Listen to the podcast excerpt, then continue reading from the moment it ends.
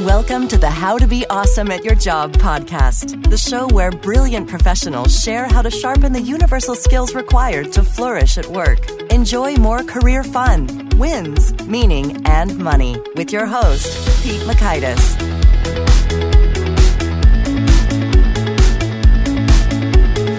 Hello, and thanks so much for joining us here for episode 198 with Mark Aramli. Mark is talking about what it takes to get big ideas and turn those big ideas into big results. So you'll learn one, the best time to work on your big ideas. Two, the two pizza rule for great collaborations. And three, a key strategy for convincing executives to buy in. So if you'd like to check out the show notes or the transcripts or the links to items referenced, you can find those over at awesomeatyourjob.com slash ep198. And while you're at awesomeatyourjob.com, I encourage you to check out some of our useful resources. One I'll point you to right here is simply the magnifying glass right there in the navigation bar. If you click that, you can type any search term that you would like some insight on, or if you remember you heard a guest say some key words, but you don't quite remember the whole idea. Well, that's the benefit of having every episode transcribed. So you can search those episodes that way, get right what you need. And if you can't find what you need, well, please send me an email and we'll see what needs to be added, what kind of guests we got to bring on. That's Pete at awesomeatyourjob.com. So now here's Mark's story. Mark Aramli is the inventor and principal engineer for the patent pending BedJet CCS. Mark's first engineering role was at United Technologies and was builder of the spacesuit for NASA. His engineering responsibilities included the spacesuit primary life support system, specifically elements related to heating, cooling, and climactic comfort of the interior spacesuit environment for the astronauts. Since then, BedJet has been a smash success. You'll get to hear some of that story. So here is Mark. One note, though, I'll say is you'll hear it. My apologies. I failed to click on the correct microphone for the first portion of the interview. Rookie mistake. I guess I just assumed Skype would auto pick it up because it often does. But you'll hear the difference between a low grade microphone and a high grade microphone. And hopefully that will create gratitude that we make such effort to make our production solid instead of, you know, ho hum, which you'll hear for the first couple minutes. So apologies for that, but it should happen almost never again. So now here's Mark. Mark, thanks so much for joining us here on the How to Be Awesome at Your Job podcast. Uh, it's my pleasure, Pete. Thanks so much for having me. Well, you know, it's a lot of fun. I am a big fan of the TV show Shark Tank, and you were actually on it. I just watched your piece in preparation for this conversation, and it was some thrilling TV drama. Can you tell us a little bit about your experience there? Sure. Well, first, we're incredibly grateful and thankful we got to participate in the show. The producers were amazing. Everybody at the studio was amazing. But for anyone who's watched the show, yeah, we got beat up as bad as you can get. They they hated me. They hated my product. You know, they even managed uh, to insult my mother. The editors cut that out. Uh, it, it, made the sharks look so bad. Uh, but you know, it was as bad as a Shark Tank episode could go. And you know, there was definitely a lot of professional lessons and learnings um, that came out of that. Um, it was really an unexpected outcome.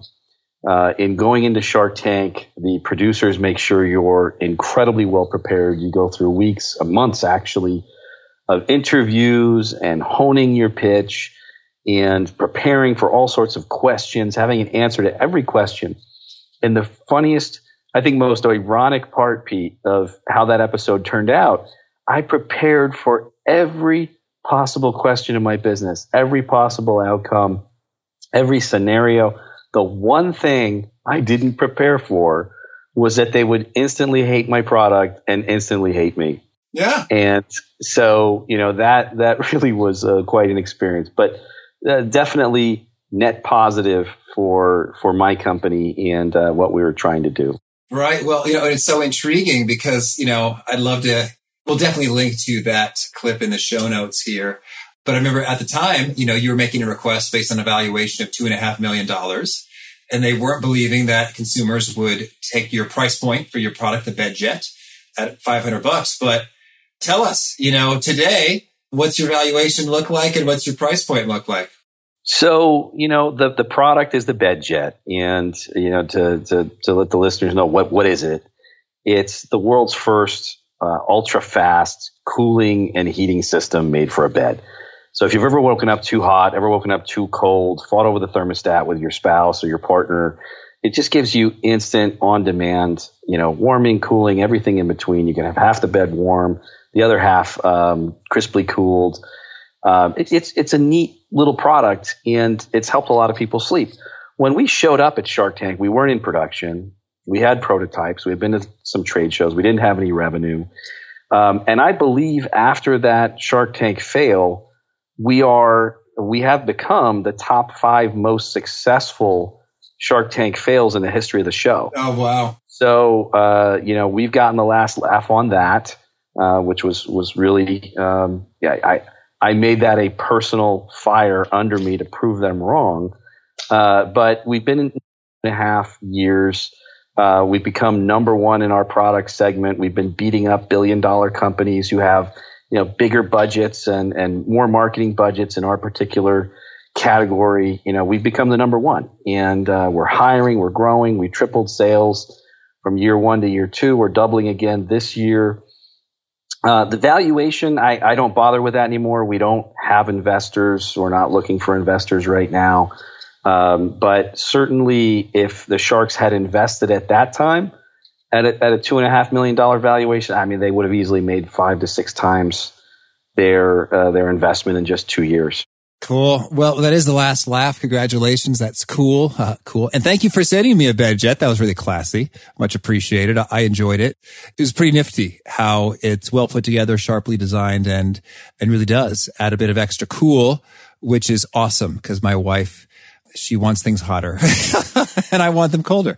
So uh, it's been a helpful addition. So thanks for that. You know, that can actually lead to sleep divorce uh, with some couples. I mean, temperature is huge in bed and 55% of couples don't agree on the temperature. You know, you have folks sneaking off the thermostat in the middle of the night, you know, raising the, the AC, lowering the AC. And I'll tell you, BedJet has saved some marriages.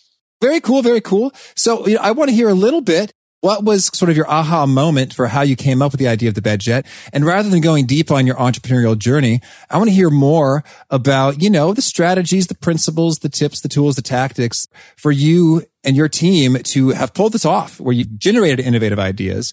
You've made them work on a tiny budget. I'd love to dig into some of the how of how you run your brain there.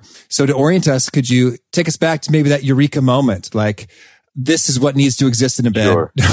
so everybody I know has had an idea for an invention. Pete, I'm sure you have, have had an idea for an invention. Mm-hmm. And the vast majority of us file that away in the back of our head and say, one of these days, I'm going to do this. I'm going to make this. I'm going to create this.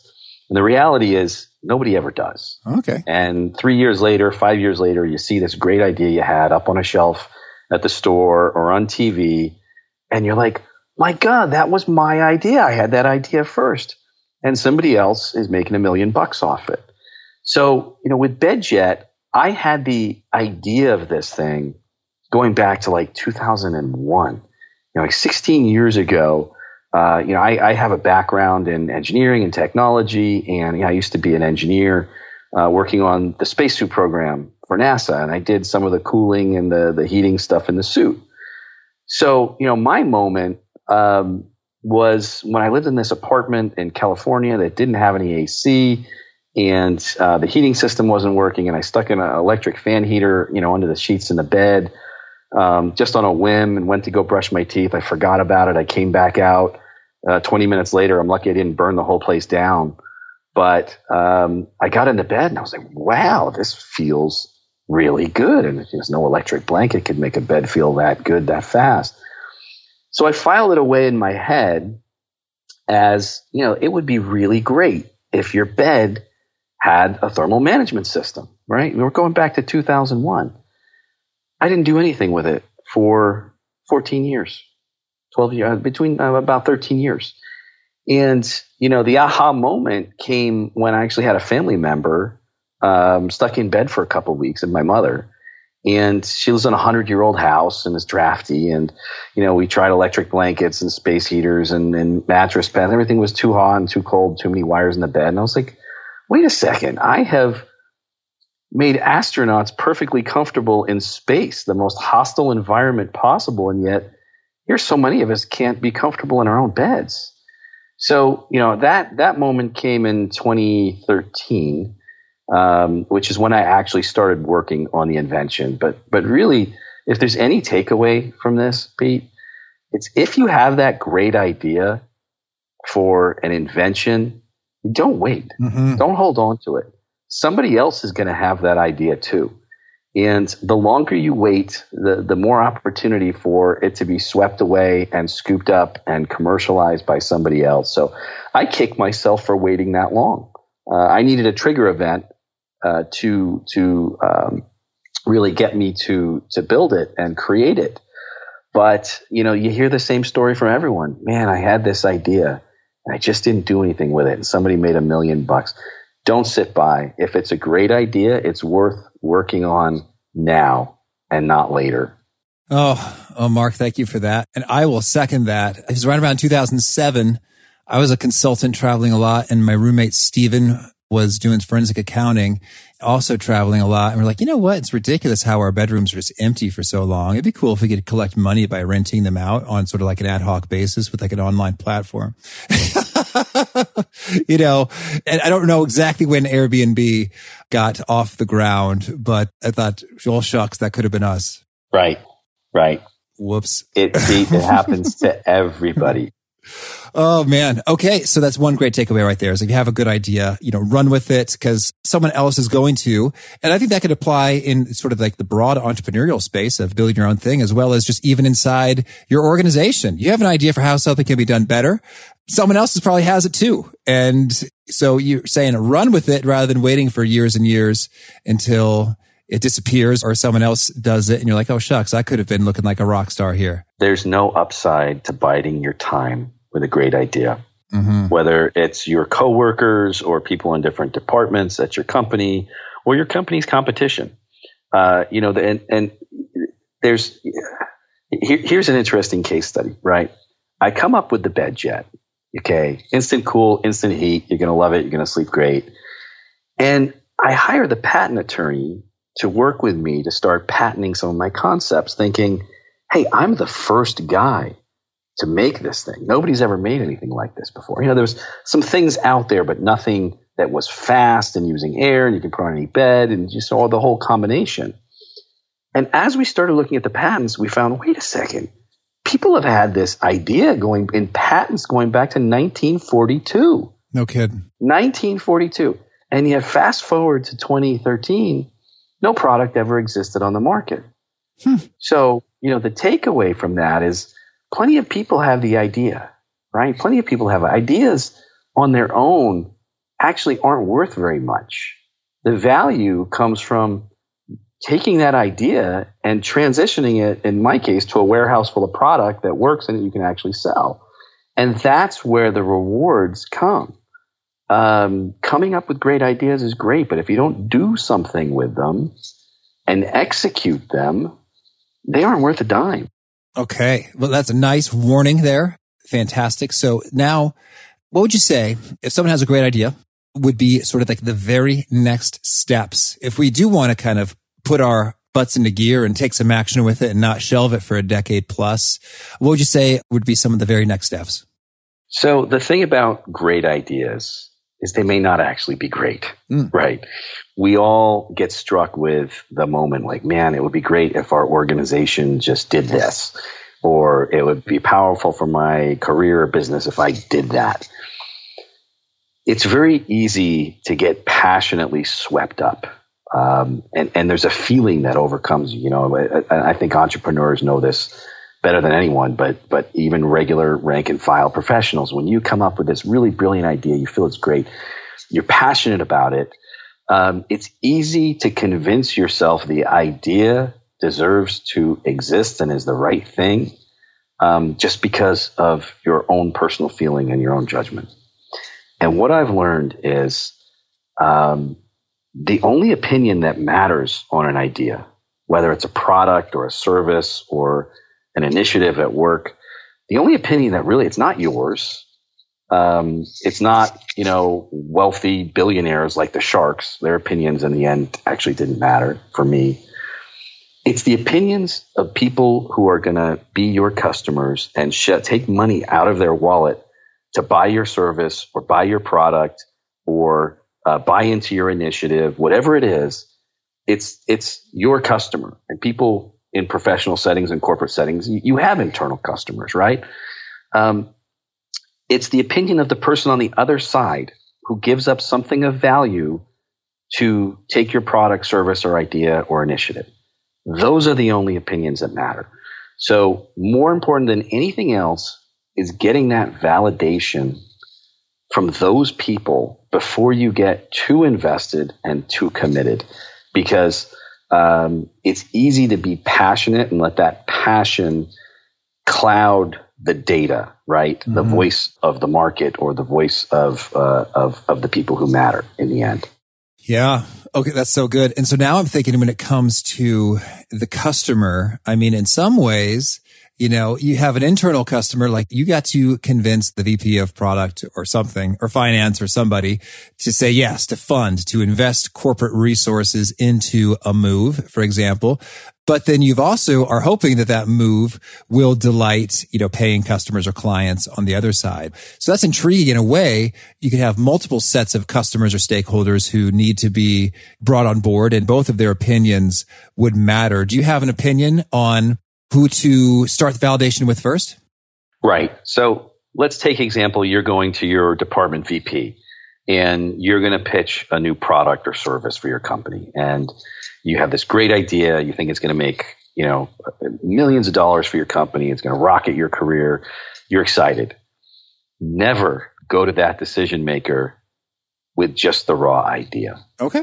Get that validation you know, decision makers, people in positions of authority, vice president level folks, they've learned not to depend just on individual opinion, even if it's their own trusted employee. So, um, if it were me going to, you know, the, the vice president of, of whatever with this amazing new idea, I think the company, we need to do this. Get the validation first from customers on outside of the company. And there's many, many ways to do that. In our case, you know, with the BedJet, I didn't double down and invest my life savings and mortgage my house, which I, I did all of those things until I validated the market demand on a Kickstarter, right? Kickstarter is a wonderful place to uh, hang a product, a new product out and uh, people can pre-order it and they help fund your, uh, your idea. But if those people aren't willing to shell money out of their wallet for your product, well, you've got a pretty, pretty strong feedback that maybe it's not that great an idea. So when you're going to pitch something to somebody at your company, you've got to approach them with more than just an idea. You've got to present some type of data you've collected, whether it's a market survey, something that validates the opinion other than, hey, intuitively, it sounds pretty good, right? Mm-hmm. Yes. Okay. I like that. And so Kickstarter, that's one approach. What are some of your other favorite validation approaches? So I'm in the product business. Uh, and I think, you know, market validation or validation voice of the customer, depending on whether you're a service business or product business. Um, for me, if it's a product, uh, you launch pre-sales. Uh, you know, Kickstarter is a great way to do that. Uh, Indiegogo, uh, you know, maybe a, a distant second. Um, pre-orders through your own companies uh, sales organizations, you know, um, socializing it through customers, you know, through your through your different sales channels. Uh, you just you, you never let yourself get too far without finding that voice of the customer in trying to pitch your idea internally. Oh, I like that. And I did the same thing, you know, with this very podcast. I thought I'm into this stuff, but would the listener care? And because maybe it's like, hey, you know, I spend enough time thinking about work at work. I don't want to do my leisure, travel, workout, cleaning time, also thinking about work related topics. But I did. I used some really cool tools from, um, one was called Voice Polls and other Google consumer surveys. Another uh, the Survey Monkey custom audience. Right. And so with that one in particular, I could say I want these exact kinds of people, like in these kinds of cities, making these kinds of incomes and these kinds of ages. And, you know, depending on what sample I looked at, four to 14 ish percent of folks said they were 10 of 10 extremely interested in listening to such a podcast. And I thought, well, 4% is enough. you know, 4% of workers. That's a lot of millions. Yeah, That's that'll do it. yeah. We haven't reached full uh, saturation there yet of that 4%, but we're growing and it's exciting and it's organically real people are recommending it to real other people and seeing growth. So thank you listeners who are doing that. And it's been maybe the one business initiative I've had that went better than I hoped, planned, expected, you know, going into it. And it's the one business initiative that I did the most validation to up front. I don't think your success there was an accident. Uh, there's a huge correlation between planning and validating for project and success. Uh, and I, I, think it, it served you well. It's it served us well, and a lot of those services you mentioned, uh, Survey Monkey, Google service uh, uh surveys, they're reasonable. You know, right. you don't have to spend a lot of money to gain a huge amount of upfront knowledge from a wide demographic and from the right demographic. Mm-hmm. Yeah, it's fantastic. And then when you chat with some real people in, in person and, and get sort of like the behind the, behind their thinking, behind the responses, it gets even more insightful. So awesome. So validation is a key point there. Can you share with us a little bit when it comes to, you know, thinking and validating in groups and, and team kind of environments? How does the game change a little bit when it's not just you and your Survey Monkey custom audiences and your ideas, but you're working in a collaborative environment? Right. So there is definitely a correlation between the size of your collaborative environment and the amount of group smartness or group dumbness that sets in. Uh, you know, our company, our little tiny startup company, right? Shoestring budget. Uh, we created a product and brought a product to market that's running circles around the best the billion dollar mattress companies can do. Um, and the way we did that was with very small and compact teams. Um, the way we were able to get a product to market that was probably a quarter the budget those guys would spend and a quarter of the time they would spend was because we had a small number of very brilliant people versus you know you walk into the, the engineering and marketing group of a, of a Tempur-Pedic or a Sleep Number or any of these billion dollar sleep companies and there's literally dozens of people that these new technologies or new products or new innovations have to weave their way through and everybody's got to touch it and everybody's got to prove it. And when you're in a collaborative environment with a new idea, you know, the, the best advice I can give, don't let that environment get too big. You don't want uh, 20 people or 15 people working on your project. Projects succeed more often when you have um, a small number of very brilliant people who really get it and really get what you're working on and are intimately involved with it than you know 25 people or 20 people who are spending 2% of their time each and you know trying to make all of them happy uh, you, you, wind up with something completely discombobulated. I see it all the time. I've seen it in every business i've been in when you have billion dollar or, or you know well funded corporate companies making incredibly bad products or bad decisions. Uh, it, those almost always come out of a large group decision with too many people involved. Um, and I can't remember the name of the, the famous corporate titan um, who said the the it's one of the tech titans. Uh, the right number of people in any meeting is you know, no, no more people than you can feed with two pizzas. Okay. Right. and if you got to get three pizzas, there's too many people at the table on the project. That's great. Thank you. Okay. Well, so now, you know, talking about people and satisfying them all. Yeah. I'd love to get your input on when it comes to ego, you know, in terms of people fighting for their idea or poo pooing others' ideas and this notion of that their value or their worthwhileness, you know, stems from their being right or their ideas winning out. Do you have any pro tips for navigating those waters? Absolutely. you know, there's a way we think the world should work, and then there's the way the world actually works. And the way the world actually works is whether it's entrepreneurship, um, product invention, or uh, internal corporate politics and egos. It, it, it's all the same. The best idea doesn't always win. The best promoted idea usually wins. And so, um, you know, you, you, see it time and time again. You know, the, uh, when it comes to products, you'll have a product that's the better technology, and yet some other product becomes the market leader. It's because it was promoted better, it was sold better, it was packaged better. Um, and the same goes to ideas at work. Um, you may have the most amazing new initiative idea in your workplace, um, and somebody may have a crappy idea. And the the guy or girl who has the crappy idea may be the one picked for the limited resources for what everybody's going to work on for the next six months. The ideas themselves carry a lot of weight, but more weight is carried on the promotion of those ideas, how you package them, how you make them look, how you pitch them. Can't stress that enough. Hmm. Okay. So, any pro tips on the packaging and promotion and making them appealing so that they're winners? You know, I, I've got to relate it to uh, maybe a specific scenario. Uh, you know, it, you, you want to have all the good stages of um, a basic business plan behind your idea, and if even if it's something minor, you want to have that validation. You want to have um, you want to have thought the process through from start to finish, so that all the questions your boss would ask um, if you pitched an idea to them, just the idea. And imagine the conversation that would follow, all the questions he's going to ask. How much is this going to cost me? What resources are you going to need?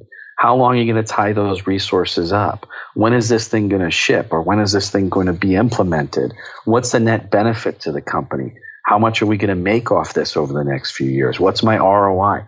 All those questions um, and you know, an executive leader at a company would ask after hearing the idea, you want to have that done. You want to have that in writing. You want to have it look polished. You want to have it in a little booklet or a PowerPoint or, you know, a Word document, something that looks well thought out, well rounded, and, and most importantly, data driven. Um, I, I think, you know, that's the best way to promote an idea. I'm not a big believer that uh, you know, it, and this does help, but socially promoting your idea inside an organization, yeah, that might help you a little bit if there's a bunch of decision makers. Um, spending face time with those decision makers. Um, one other big, big help, actually, now this this may go counter to what I just said, but is um, when I've pitched big initiatives or big ideas uh, inside a company. Back when I used to have a job, um, before I was in a meeting setting with, let's say there's three big decision makers, three executives, I would meet with each one of them individually before that big meeting. And even if it was 10 or 15 minutes, to have a private briefing, bounce it off them, ask them what they think, ask them what information they'd like to see. Because once you get in that group environment, okay, and one person goes negative on you, that can feed the rest. That's exactly what happened to me at Shark Tank. Yeah. You had a couple of the sharks go negative and the rest just felt like jumping in. Um, that dynamic happens in boardrooms and it happens at, at work. So you want to have touched each one of those people. Per, and, and this isn't an email. This isn't um, an impersonal. You want to go see them face to face. Read read their expression, read their you know their personal feedback, and try and catalog you know their concerns and their objections, so that when you're in that meeting, you can adjust your presentation to um, to address the issues that they saw. Mm-hmm. Excellent, thank you. Well, Mark, tell me, is there anything else you want to make sure to mention before we shift gears and hear about some of your favorite things? Well, I'm good for what's next. All right. Can you share with us a favorite quote, something you find inspiring? My favorite quote, I'm going to misquote. if that's okay. Okay. But you know, th- this guides my thinking as a as a business manager. You know, as I look at, uh, particularly again on the entrepreneurship and, and BedJet, it's Sun Tzu who wrote The Ancient Art of War in like the fifth century BC.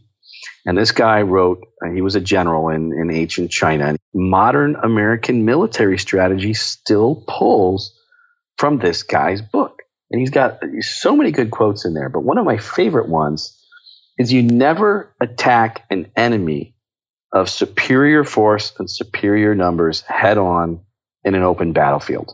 He didn't use those exact words, but that was one of his major pieces of advice. And you can apply that, you know, to many, many decision points in your life. Um, you know, if if you are going up against an opponent who is stronger, more powerful, uh, more forces, superior, whatever, you don't meet them on a level playing field. You you don't uh, fight them or oppose them head on uh, in a level playing field. You find a playing field where um, you have an advantage. Hmm. Okay. I like it. I think he also said a cart of ore stolen from the enemy is worth six. Mind yourself. Oh man, that book is so rich. it's so it's such good reading. So many people still draw on this guy's writings of you know 25 centuries ago. It's still relevant. All right. And now can you share with us a favorite book? I think one of the most enlightening reads is a book called Influence uh, by Dr. Robert Cialdini. Oh, yes. And he was a psychologist who studied the psychology of how the human brain is influenced. And really, this book became a handbook for every marketer out there. You know, it, it outlines in you know very scientific terms natural triggers that influence our decision making and our affinity to people and you know things that can make us go from a place of no to yes. And when you read this book and you see all of these different tactics that are, are brain tactics right? They're, they're working on the circuitry of your brain not your conscious level brain when you see all of the tactics that are being used on you by all of the product selling companies of the world, all the big brands, the commercials, the TV, everything, it, it suddenly that knowledge helps you be a little bit immune, you know, to all of this this marketing stuff that's that's being said on you, and you begin to look at advertising in a completely different way after reading that book. I, I think it, and it, it's it's been around for quite a number of years. It's a valuable read, I think, to to anybody who is in a job uh, where you have to influence people, deal with customers, deal with sales, um, or or even even coworkers. Mm-hmm. Uh, yeah, it's so good. It's so good. And I had to check. I think I misquoted Sun Tzu. It is a cart of the enemy's supplies is worth 20 of your own. 80 fact checkers. Well, that's the story. So yes. And oh man, influence is one of my favorites. I read his second book, Persuasion, on my honeymoon on the beach because that's what I do for fun on vacation is read these sorts of books. But he brings the goods, no doubt. And how about a favorite tool, something that you use frequently and you find helpful? You know, I'm I'm still an engineer at heart. I still I still hit the calculator all the time. Uh, not not not much of a tool, but I am constantly punching numbers, and I have found that that maybe I'm old fashioned. I still have a, an old school push button calculator you know, next to my computer. So you know you can pop, you can you know you can use your phone, you can use your computer, right? There's a million different ways. I I still have a little adding machine next to me, and I hit that thing all the time. Oh, cool. And how about a favorite habit, a personal practice of yours that boosts your effectiveness? Well, this goes back to what I do for a living, which is sleep. Uh, you know, sleep is so important. You know, the, the medical doctors these days are preaching to everyone that sleep is as important to your health and well being as exercise and nutrition. And we've all been taught to worry about exercise and worry about nutrition, and sleep is that third leg. You cannot have good days without good nights. And, you know, the American public is chronically um, underserved with sleep. I think that the Center for Disease Control actually had a press release some years ago saying that, that, that lack of quality sleep is, actually a national health epidemic. Um, it leads to all sorts of things during your day. Um, you know, increased depression, uh, heart disease, stroke, diabetes. You know, the list goes on and on and on of all these health problems that are correlated with a lack of good sleep. So, you know, the business I'm in is a machine that helps sleep. That's what I created. And I have found in my own life, I use my BedJet every day when I go to every night when I go to bed, and it does help me sleep better. And, you know, focusing on things that help me sleep better, focusing on setting aside time for adequate sleep, it turbocharges your days, Pete. You know, and we all know it. We have all had that day where we go to work and, you know, we only slept six hours or five hours and we are just slow all day. When you pay attention to that extra couple of hours or you know, not doing the things that keep you from going to bed, like spending time on your phone just before sleeping, or you know, uh, having your computer open uh, just before trying to go to bed, having a noisy room, being too hot or too cold in bed, whatever it is. When you focus on those little things as a habit and correcting those little things in your life that impinge your sleep, man, you turbocharge your days. I'm a believer. Yes. Thank you. And tell me, is there a particular nugget that you share with maybe it's your colleagues or when you're doing media appearances that seems to really resonate with folks? They nod their heads in agreement and say, yes, Mark, that was a brilliant nugget. Thank you. You know, th- this goes back a little bit to validation. And it goes back to my experience on Shark Tank, right? I had five very successful, wealthy people telling me, your product's going to fail. You're going to fail you're stupid. This whole thing is stupid, and you're going to burn in hell, right? I mean, that's, of course that's the Mister Wonderful part, right? So, you know, a, a, a big nugget that I took away from that, and then I share with people whenever I can, is when you're out looking for advice, right? It's logical to go to people who um, are more experienced or, or more successful or wealthier or whatever, right? Business people that you hold in super high esteem. Let's just categorize them. What I've learned is that just because someone has become very successful financially, very successful with business, very successful with their career, doesn't mean they're right 100% of the time. Mm-hmm. In fact, those people, those billionaires, they only need to be right 60 or 70% of the time. And what people don't always realize in business is success in business isn't about being right all the time. It's impossible. You just need to be right more often than you're wrong and make sure when you're wrong, you minimize the downside. So when you have somebody like that telling you, no, your idea is terrible. This is terrible. Don't, this is just shut it down. Keep in mind, they're not right 100% of the time just because they've been successful you know, their, their success in their business doesn't mean their word is gospel. You've got to go get that validation and talk to other people, um, people who are closer to your project or, or product or initiative and, and really talk to people who are your customers. Mm, great. Thank you. And Mark, if folks want to learn more, or get in touch with you, where would you point them? Bedjet.com. Uh, you can write an email uh, anytime over there. Uh, you can say, send this to Mark. It'll come straight to me. Awesome. And Mark, do you have a final challenge or call to action you'd issue to folks seeking to be awesome at their jobs? I would. You can't be awesome at your job during the day unless you're sleeping well at night. Look at your sleeping habits. Ask yourself, are you getting seven to eight hours at least every night? Are you doing small things that will uh, increase your quality of sleep? Are you eliminating things from your life uh, that are causing you not to sleep? Spend a little time and energy on that, and you will be amazed at the improvement in your general sense of well being, your productivity, your energy, your health, and your ability to succeed at your job. Okay. Mark, thank you. This is awesome. I wish you lots of luck with BedJet and what you're up to. I know I'll continue enjoying mine at the nighttime. And I hope that you keep on just rocking and rolling over there. It's awesome. Thank you so much, Pete. I appreciate it. I found Mark's perspective that the best ideas don't always win, and usually it's the best promoted ideas that win to be pretty compelling stuff because I don't know, part of it is maybe idealism or naivete, but it just seems like that which is best ought to reign supreme. Optimality should win and meritocracy flourish.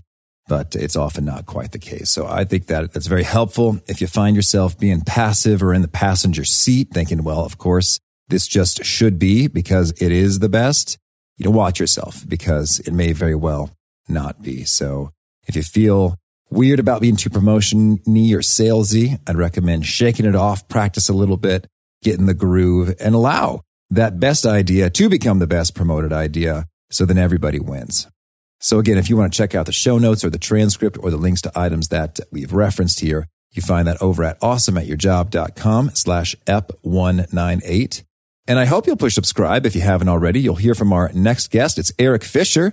He is the host of the Beyond the To-Do List podcast, has a whole lot of perspective on productivity and systems and all that good stuff. So I hope to catch you there. And peace. Thanks for joining us for today's episode. To get the most out of this conversation, visit awesomeatyourjob.com to find today's show notes, transcript, and infographic summary cheat sheet. For more entertaining professional skill sharpening, be sure to subscribe to catch the next episode of How to Be Awesome at Your Job.